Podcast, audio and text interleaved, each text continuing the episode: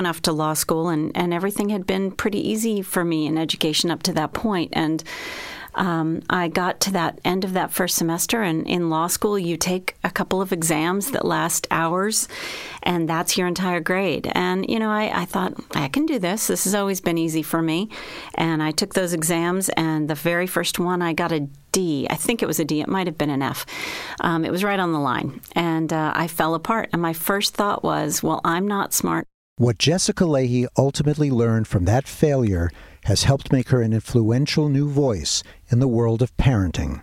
Parents have such an incredible opportunity to model dealing with disappointments, failures, all that kind of stuff. You know, if we don't sit down at the table with our kids at dinner and talk to them about these things that happened to us at work that didn't go well, you know, when are our kids going to be able to learn how we deal with failure? This is Wavemaker Conversations, a podcast for the insanely curious.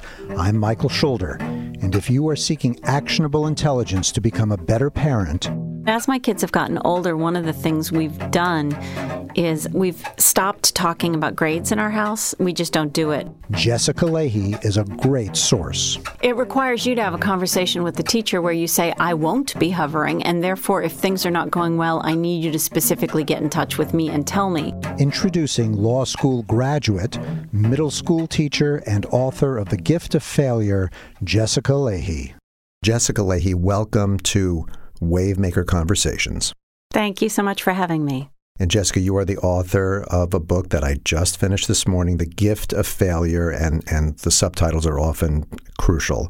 Your subtitle is How the Best Parents Learn to Let Go So Their Children Can Succeed. This is what I need your help with. Last spring, when it was uh, graduation time, and you hear these great commencement addresses on, you know, here's how to live a meaningful, purposeful life. And I thought, I know what I need right now. I need a commencement address for somebody like me, a commencement address for the parents of adolescents. So, my question to you is how would you begin, Jessica Lahey, author of The Gift of Failure, how would you begin your commencement address for the parents of adolescents? Oh, you got it's such a hard question for parenting, I really think, you know, the thesis would be that it's got to start to be their journey, not yours.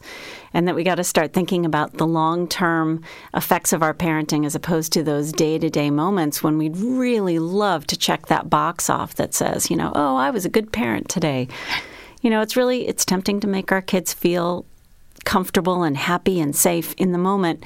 Um, but it's it's a little harder to step back and say, you know, what am I? What do I need to do for the long term? And I think that long term thinking, that long haul parenting idea, sort of is the the gist of what I would write about.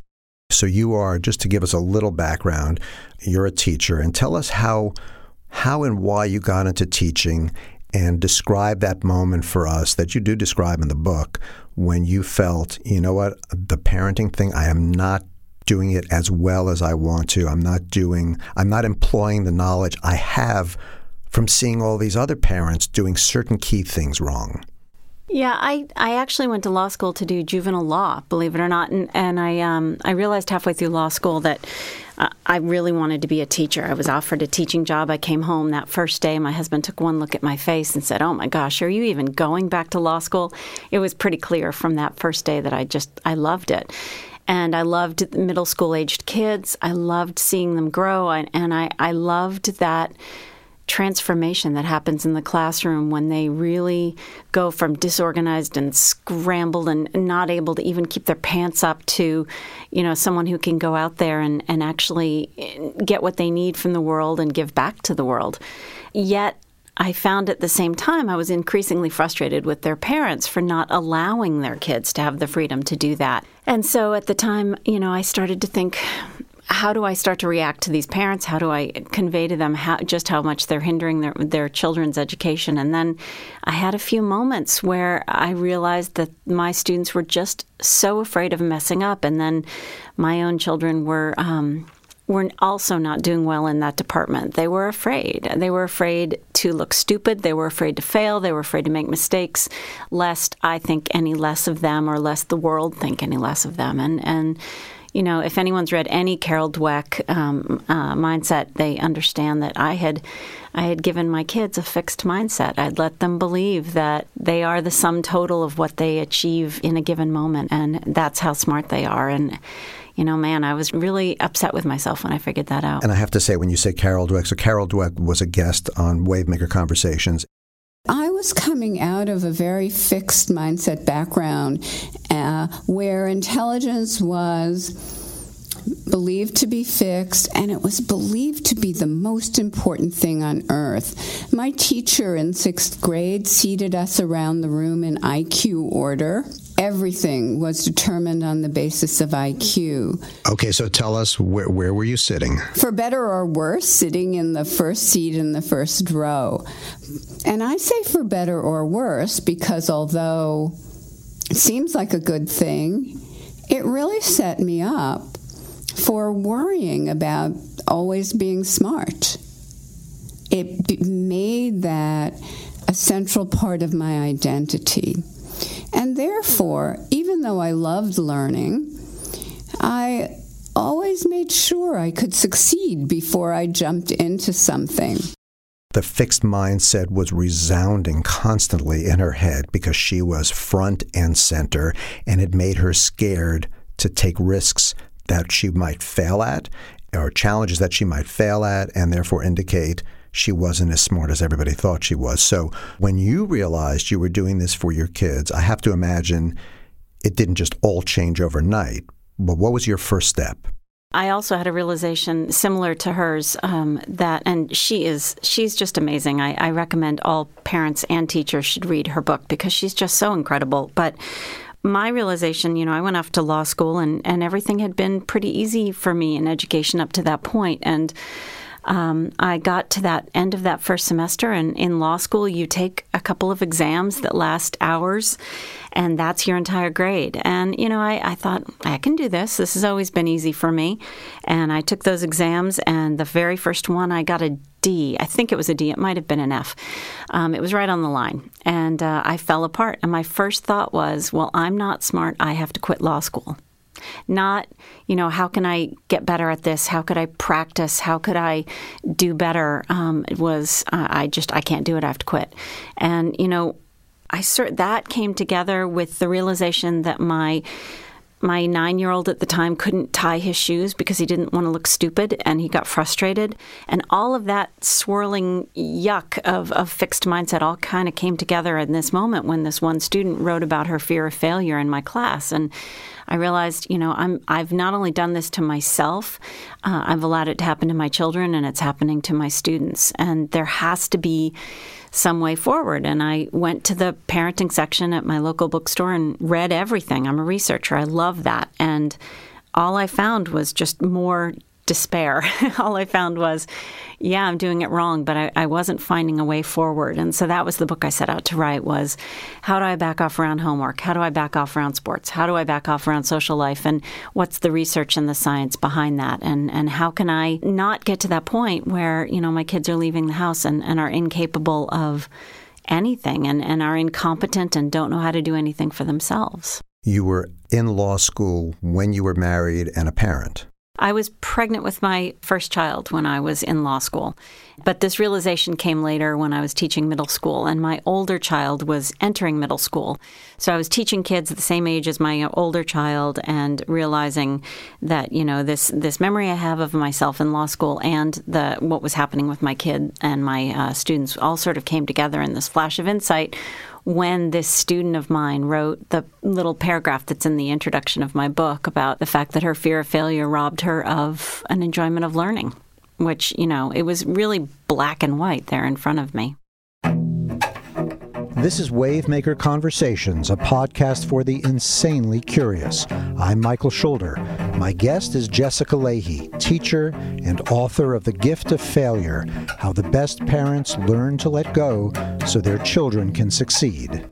And by the way, when Jessica Lahey lets go, she lets go. You know, I live in a town where, and I write about this in the book, where we have ponds and mountains and streams and woods and things like that. And, and my kids do have the freedom to go out into the woods and get lost. And have there been times that I imagined there's the possibility they got eaten by bears and I went out into the woods and yelled for them? Yeah, there have been a few moments like that. I'm just writing out a, a, a, tweet that I'll do later. Jessica Lahey willing to risk children getting eaten by bears. Welcome to Play It, a new podcast network featuring radio and TV personalities talking business, sports, tech, entertainment, and more. Play it at play.it. You're listening to Wavemaker Conversations, a podcast for the insanely curious. I'm Michael Schulder. My guest is Jessica Lahey, law school graduate, teacher, and author of The Gift of Failure How the Best Parents Learn to Let Go So Their Children Can Succeed. I read your book on my iPad, so I, I have, unfortunately, I have t- too much highlighted in yellow to, to even deal with in a, in a one hour interview. But, but I do want you to define a term for me because I think sometimes a new word really helps people sort of get a fresh perspective. So let's start with this word enmeshment. Tell me what that is. You know, I think one of the disservices we've done to our kids is to tie up our sense of our ability to judge our own parenting in their accomplishments. And that's not completely our fault. I mean, we're having children older, we're having children after more education, and we bring the tools that we learn from that, like, you know, making spreadsheets and, and, and being able to micromanage every aspect of our job performance and, and getting performance reviews to parenting. And the problem is, is we don't get job performance reviews for our parenting. There isn't any great way to know how we're doing. And so we end up looking to our kids for that. And that's bringing our children's ability to sort of grow in a natural trajectory and make mistakes and have days where they really screw up, that means that we're suddenly appropriating that failure as our own. And, and that's not fair to do to them. Plus, it's giving ourselves a little more credit than we deserve because anyone who has more than one child knows that, you know, sometimes those kids kind of come out the way they are. And, you know, we can have some ability to control their performance and their achievements, but we certainly can't take credit for it. That's enmeshment. So now here is where I guess the question of how often and how big can we allow our kids to fail comes in because too much failure is clearly not good for a child. And yet, how do you assess where that tipping point is of good, healthy failure versus too much failure?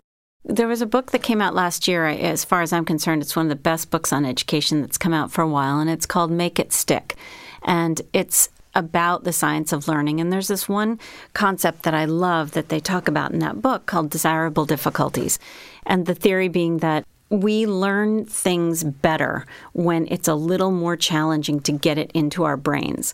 And there's a continuum there as well. I mean, obviously, you're not going to put a third grader into Algebra 2 and say, well, this will be great. He'll learn a lot because he doesn't understand the concepts and he'll have to figure it out. But when we're given just a little bit of difficulty, enough difficulty so that we have to push ourselves, we have to think in a way we haven't thought before, and work out concepts in a new way, we're going to learn that information better and more durably for a longer period of time than information that's sort of spoon fed to us. And so that's sort of the analogy that I make with failure that the harder we have to work, the more likely we are to going to improve our brains when we talk about what's an appropriate amount of failure, that's going to depend on the family. That's going to depend on the parents. Um, some parents are just not going to be able to allow their kid to fail one test, whereas, um, as this one woman in the book, um, she pretty much allowed her son to take responsibility for failing out of a school that he was in um, and showed him the alternatives, showed him the school he'd have to go to if he failed out of the school that he was in. And he decided um, she was very brave about that, and he was too. And he really took ownership of his education, and, uh, and it was a life changing moment for him. So, the story in our family was that I pushed my son to begin piano lessons because our neighbor was giving away their piano. So, we rolled it down to our house, and my son started taking piano lessons. And there was a brief honeymoon period where he liked practicing, and then he hated it. And uh, we fought about it three times a week, every single week. And it was really getting in the way of our relationship. It was getting in the way of other things that he could have been doing that he liked a lot more. So we rolled that piano out the door and down the hill to the next door neighbor's house. And then a couple years later, he picked up my husband's guitar. Um, we're not big musicians in our family, but our husband happened. My husband happened to have a guitar, and he picked it up, and that was that. It was a love affair from the beginning. And I kept my hands as far away from that whole operation as possible. I offered to let him take uh, lessons, which he took me up on, and then he quit lessons after about a couple months and decided he wanted to learn on his own using. Um, YouTube. There are some great instructors on YouTube. And he's obsessed, and he has continued to be obsessed for years. And then once he got the hang of that, he asked if maybe we could get a keyboard because he thought it was maybe time to do that. And he became obsessed with that. So I think all kids are different, number one. I think it depends on the priority in your home. If music is a huge priority, then if it had been a huge priority in my home, I would have persisted with the, with the piano, and I don't know what would have happened.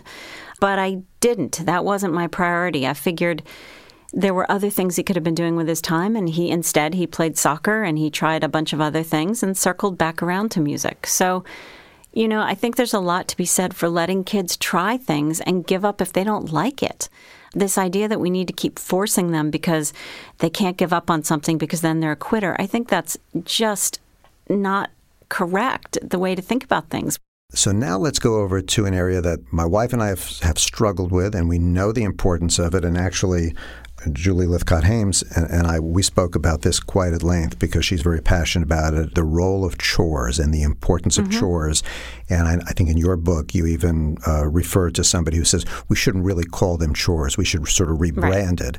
And tell me about the importance of chores and how that stacks up when put side by side with the importance of grades, of, uh, of excelling in particular subjects, of sports. How important are chores based on the research you've done?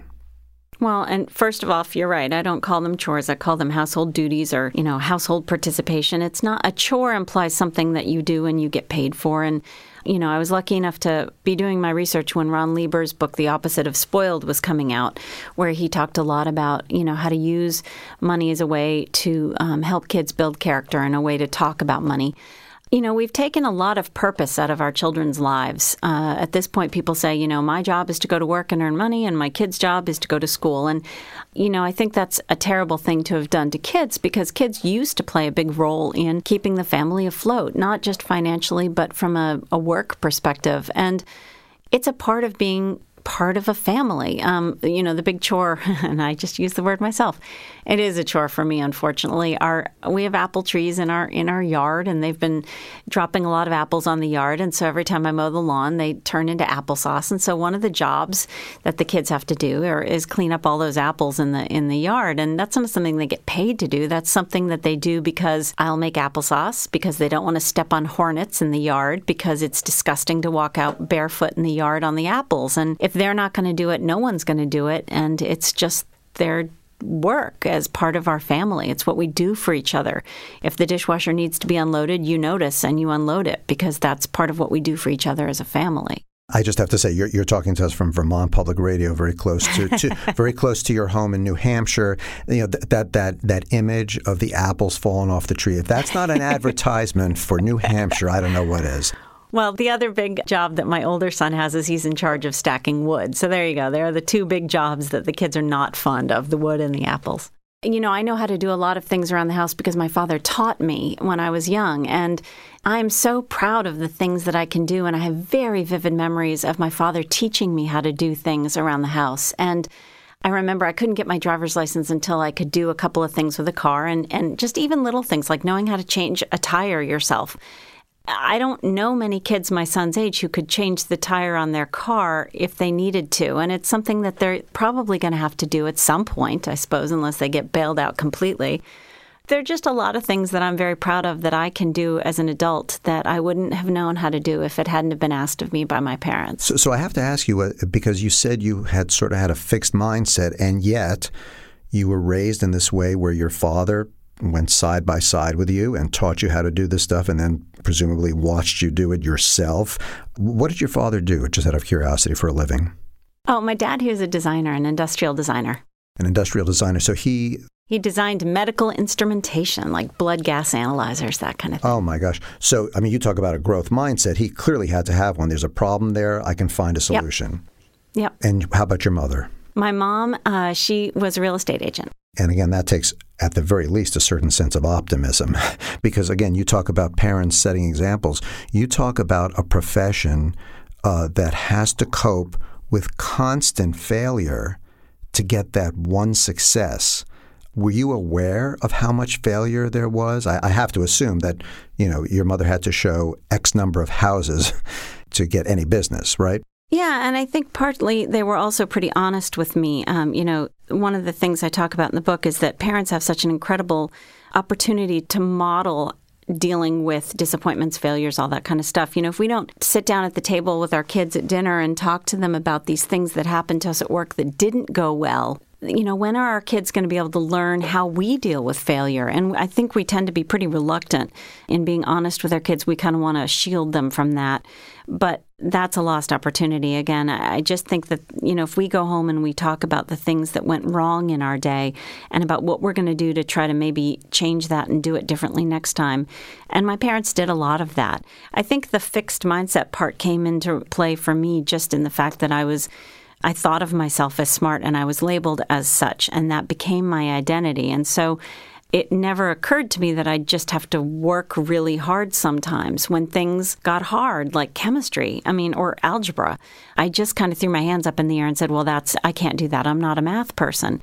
And then when I was teaching middle school, actually in my in my middle 40s, I went back and took algebra one again because I was so frustrated by this idea that I just wasn't a math person. And you know what? I found out it has nothing to do with being a math person or not being a math person. It has to do with sticking with it and understanding the concepts. So, you know, thank goodness I had that opportunity. Not a lot of adults do. You know, it's interesting. My my son's sport is tennis, and he loves it. And he had this coach over the summer who is only like 21 years old, just just graduated from college, guy from India, and the first person I thought, well, he's just 21. He's not going to be one of the best coaches, right? Because it takes a certain level of experience and maturity teaching to be a really good mm-hmm. teacher. Mm-hmm. But he, he sat down with my son, I later learned, and said, What is it that you want to get out of tennis? Because, because if you tell me what you want to get out of it, I will adjust my coaching to fit your goals. And I thought, oh my gosh, I've taken that cue in almost every aspect now of my kids' lives. And, you know, what a great thing to just ask them and then to pause and listen. There was this great moment in uh, Vicki Hoefle's book, Duct Tape Parenting, where she was fighting with her daughter constantly over homework. Uh, just her daughter just didn't want to do it. And finally, out of just sheer frustration, she turned to her daughter and she said, What do you want to do? What would a perfect homework day look like for you? How do you want to do this?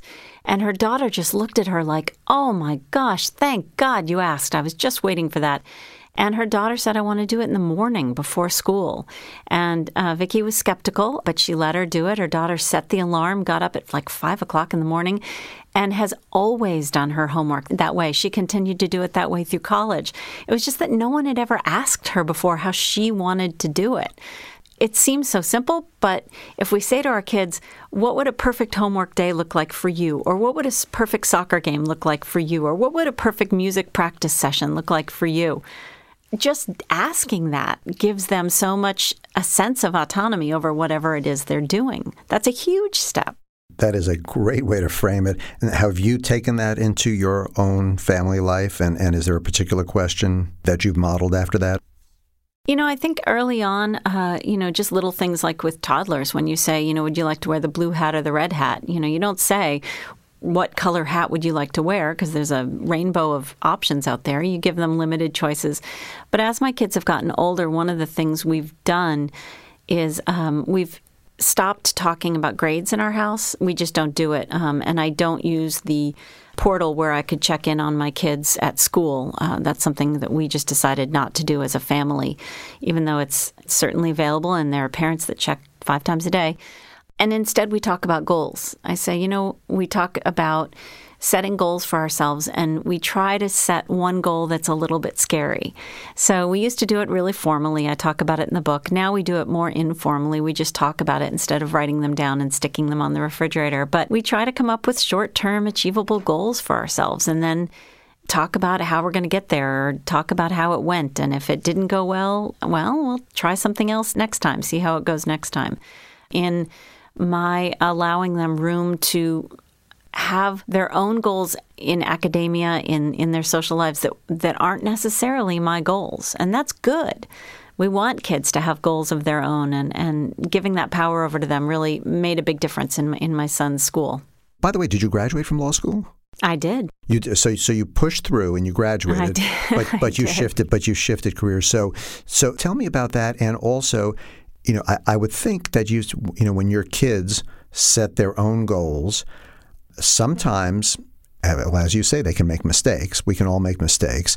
Were any of those goals, in your opinion, fundamentally in conflict with coming out of high school a well-educated, curious kid? The interesting thing about the goals is often they just seem silly to me, but that's not my place to say. You know, they're my kids' goals. So some of them seemed kind of a waste of space. And I, I you know, I'm not going to reveal what all of my kids' goals were, but some of them were just things like, you know, try to keep my room clean for seven days in a row, that kind of thing. Um, or make new friends. I mean, that sounds like such a simple thing, but for a kid who's had the same core group of friends for his entire elementary school. When he moved into high school, it was a big deal for him to reach out beyond that group and make new friends. So no, I you know, I think just the act of creating your own goals is really important because one of the things that we really work on in middle school is this thing called executive function, which is a constellation of skills, including time management, project planning, you know, being able to initiate and, and move forward towards goals. One of the big things that kids need to be able to do is move towards self directed goals, come up with the steps they need in order to move towards something that they came up with themselves as a goal too often what we do is we give the kids a goal they are supposed to work toward and then we tell them how to get there. And that's not teaching them much of anything if, except for maybe how to follow directions. What we need to do is step back and say okay what are your goals and how are you going to get there? And let them come up with the path. That's a huge part of developing those those executive function goals the goals that we all need by the time we become adults so that we can move out into the world and say okay here's what I want and here's what I need to do to get there I've heard that term now. It is really one of the most prevalent phrases out there executive functioning, and you hear it often paired with the modifier deficit. And, uh, you know, from reading your book and others, it, it seems like, well, uh, there is a natural deficit there as the brains are developing there. But but coming back to the positive side, so I'm looking. This is a uh, this is on the iPad now, page 91 of 380, and I can relate to this as a father. It says the best part about being an autonomy supportive parent, and this is again helping kids, you know, letting kids set their own goals and being self-directed. The best part of it, you you write, is that all the negative stuff we do to get our children to do the things we want them to do, nagging, nitpicking, hovering, directing, it all stops. Those parenting techniques are destructive to our relationships with our kids anyway, so parenting in their absence is a more peaceful and enjoyable affair all around. And so that's not just from your experience in your own family, where did you come up with that insight? Well, if you think about that connection element of Edward Deci's three steps to intrinsic motivation, and one of them is this connection, another person that talks about this a lot is Wendy Grolnick, and she's a fantastic inspiration for me. She's a researcher at Clark University, and she studies autonomy supportive parenting, and she's written a couple of books that are just wonderful. One of the things that she did was look at the impact that autonomy supportive parenting, as opposed to controlling or directive parenting, can have on the way kids cope with frustration and failures. And her studies look in a couple of different ways at what happens to kids who have directive or controlling parents. Um, when we take those directive or controlling parents out of the situation, those kids are less likely to be able to complete tasks on their own because they get frustrated and they don't know how to redirect on their own. They don't have that sort of internal locus of control, that ability to push through frustration and figure out a way forward. Whereas the kids of autonomy supportive parents, parents who are there but in the background and step in when the kid gets really frustrated, but not the minute the kid makes a, you know, an exasperated sigh. And those kids are much more likely to push through through their frustration and complete a task um, when they're on their own and their parents are not present.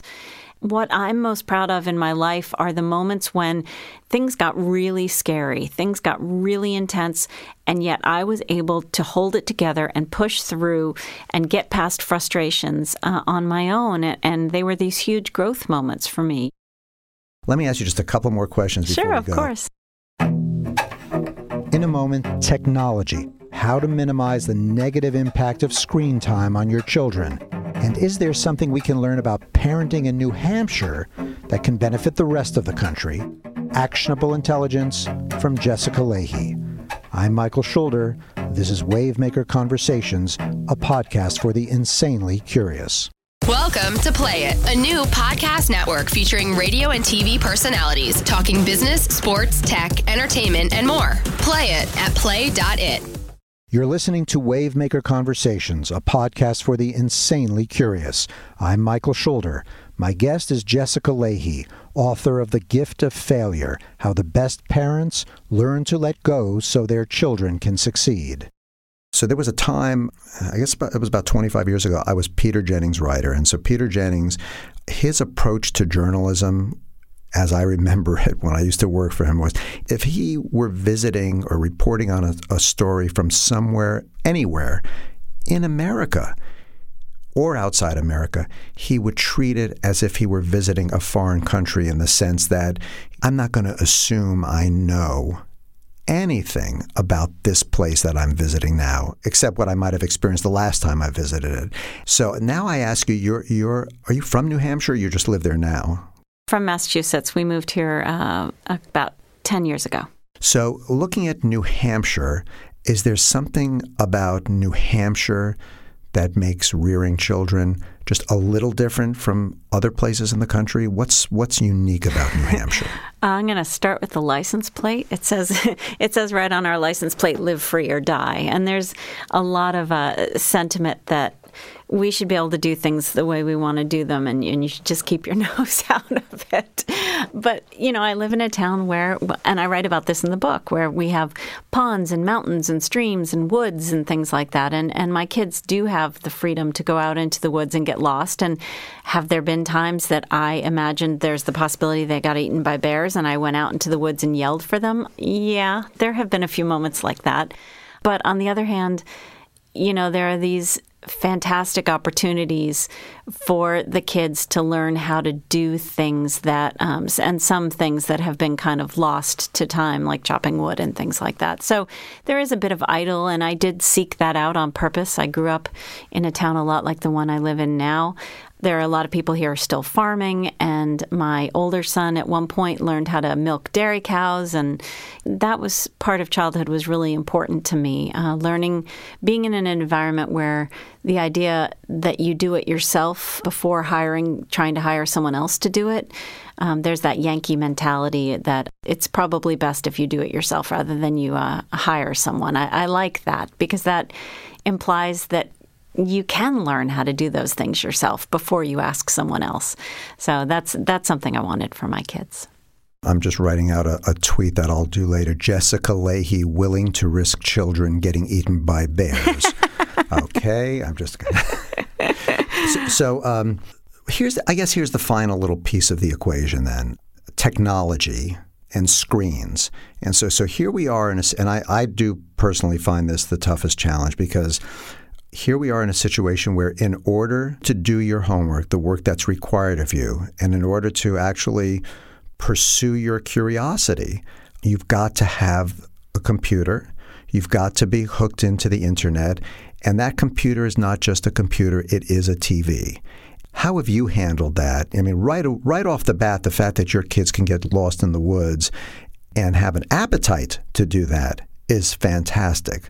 You know, for people living in cities where they don't have that option and they do have these screens and they're working on their screens, but the windows are flipping back and forth. Clearly, that can't be good for. I, I, know you've talked about working memory. That can't be good for working memory. And what a hard thing to resist. So, give us your take on technology.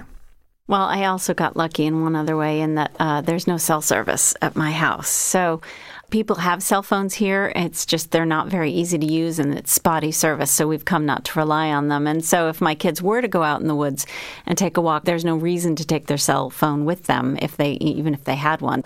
And my older son does, but it's it's not something that he's tethered to because he can't use it often.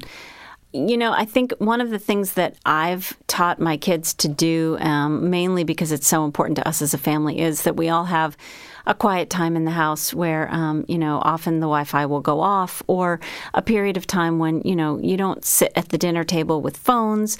I saw something at one point, and I can't remember if it was a, I don't think it was a parody. It's this thing that looks like a, um, a salt shaker. And if you twist it, it turns off the Wi Fi in the house. And I put up on Facebook, I said, how about we just say no devices at the dinner table so that we can actually have a conversation with each other? As a writer, you know, that's how I promote my work is on the internet. I use Twitter, I use Facebook, I use all kinds of things in order to promote my work. And I guess the answer is the harder it gets for us the more we have to realize that our kids have even less self control than we do, just because of the way their brains are built and the fact that they're still maturing.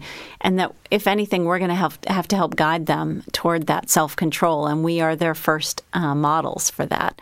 So, getting some control ourselves may be a difficult thing to do, but that's probably a good thing to do for our children. And so that's great advice. So start with ourselves as parents. but this is such a critical issue, and so let's let's forget cell phones and let's even forget you know let, let's just look at a hardwired or, or Wi-Fi. They've got to be on it to do their homework. You want to be an autonomy, supportive parent and you're noticing that they're flipping back and forth between a homework screen and you know some other brief distraction. Right. First of all, what does the re- research tell you about the impact of those brief distractions? And second of all, uh, as an autonomy supportive parent, what do you do? Well, what does the research show? It's not good because human beings are not very good at multitasking in general, and especially when we're trying to learn flipping between different things is really distracting. One of the first things I tell people to do is to, you know, when you're doing homework, especially turn even the buzz off on the phone because it becomes this Pavlovian thing where we, you know, we hear the buzz and we have to look. We hear the buzz, we have to look. So if you just remove that, just understand that we are incapable of not looking. just admit to our own flaws. The other end of that is to have a conversation. The whole the, this whole stepping back and giving our kids more autonomy, you have to start with the initial conversation. And the initial conversation has to be what is my expectation? My expectation, for example, around homework is that homework will be done well, it will get turned into the teacher and then there has to be a really clear consequence when that does not happen. So, all the details around how the homework gets done after you have the conversation about what works and what doesn't work really has to be up to the kid until it's time that you decide that the kid is not handling that autonomy well and you have to step in and redirect. So let me just interrupt for a second because knowing, for the parent to know that the homework was done well and turned into the teacher requires some degree of hovering. It requires you to have a conversation with the teacher where you say, I won't be hovering, and therefore, if things are not going well, I need you to specifically get in touch with me and tell me. But I would prefer that you speak to my child first because my child is the one in charge of the homework situation in terms of making sure that their homework is getting done and it's done the right way and it's getting to you even when kids are younger, it's really important that you say to the teacher, I'm trying to move in this direction of being more autonomy supportive. And it's going to be really important that you understand that I'm not hovering. I'm not checking the grades. I'm not going on the computer system to check. And I won't be signing that homework book that comes home with the kid every night. My kid will be signing that if their homework is done, but I will not be signing that. So, having a really open conversation with the teacher where you say, Can we please be on the same page where you hold my child to consequences if their work is not done? And if things get to a really critical place, that you will get in touch with me because I will not be micromanaging. Therefore, I will not know on day one when the homework doesn't get turned in, but you will. Do you know what my reaction is right now? What's that? I'm going to have a date night tonight with my wife. you, you have just liberated me totally. it's a big deal to give the kids some decision over the details. You know, if we say the expectation is the homework homework has to get in and it has to be done well and it has to get into the teacher's hands, there are going to be snags. I mean, in our house it tends to be the the homework getting into the teacher's hand end of it. But my kids' teachers also know that I'm not watching for it. That that's something that if it gets if things get really out of control, they're going to have to come to me.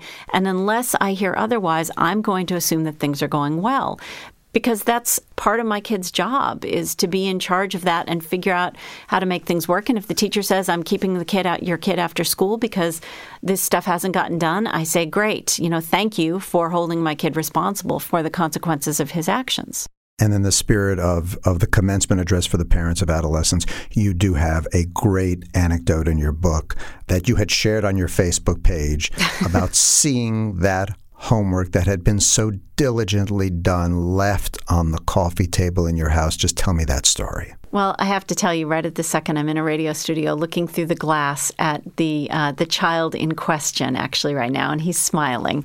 My younger son Finnegan had done his homework really, really well. I'd watched him do it actually, and and he had done such a great job, and I was so proud of him. And it was on a subject that he didn't particularly like. And the next morning, I looked out, and he was at the bus stop, and I saw the homework sitting on the table. And I knew I had to go to the school later that morning. And so the big question is, do I take it in? And I went to Facebook and I typed, lest you think this is easy for me, this homework is sitting on the table and I, it's driving me crazy. And a friend of mine, uh, Lisa Heffernan, who writes for a blog called Grown and Flown, which is about older children, helping get older children out and into the world, she said, You know, I, I disagree with you. I think that we do things for the people we love and we show our children compassion and we show our spouses compassion. And if your husband forgot his cell phone charger at home, you would take it to him at work. I was like, oh man, she's right. Uh, maybe I'm wrong. And so I walked around the house and thought about it a little bit more. And finally, I went back to Facebook and I said, you know what, Lisa? You're right. If my husband left his cell phone charger at home, I would take it to him at work. But the difference is, I'm not raising my husband, and my husband's future success does not depend on whether or not he learns how to put his charger in his briefcase and take it to work with him. However, for the past two weeks, Finn and I have been working on how do you get the homework from the coffee table into the backpack and into the teacher's hands. And when he came home from school that day, I said, "You know how'd things go?" And he said, "I didn't take the homework." And he said, uh, "He said things went fine." I said, "Well, what about that homework?" He said, "Oh yeah, yeah, I had to stay in, but I had to talk to my teacher about you know how to not forget that homework next time. And we came up with an idea. I'm going to write on a note card and I think I'll stick that on the refrigerator. And that note card reminding him what to take in the morning, including his homework, is still on our refrigerator. And that happened two years ago. That exact same notebook is still sitting on our uh, refrigerator. Does he still forget his homework? Yeah, sometimes, but a lot less often than he used to. And that's because he figured out a way around it. He figured out, he says, okay, look, I'm not good at remembering my homework. I have to come up with a system. He talked to his teacher about a system. He has a system. He put it into place. And now he's responsible for that. And that was a big, big moment for both of us. Well, you're setting an example, uh, com- both both both personally and, and in terms of the, the amazing synthesis uh, you've done in your book, which which I really really loved reading. So, um, Jessica Lahey, uh, author of The Gift of Failure: How the Best Parents Learn to Let Go So Their Children Can Succeed. Thank you for joining me on on Wavemaker Conversations, uh, a podcast for the insanely curious. Thank you. You've been listening to Wavemaker Conversations, a podcast for the insanely curious. If you find this podcast enriching, I hope you'll subscribe for free on iTunes. If you don't know how, just go to my homepage on the new CBS podcasting platform, Play It. That's play.it slash Wavemaker and click on the purple iTunes logo. Or you can go to my website, wavemaker.me. Once you subscribe for free, the weekly episodes are delivered automatically to your phone or computer. And then, every traffic jam, every train ride, every flight becomes an opportunity to get smarter. Thanks to my editor, Brian Morris. I'm Michael Schulder. Thank you for listening to Wavemaker Conversations, a podcast for the insanely curious.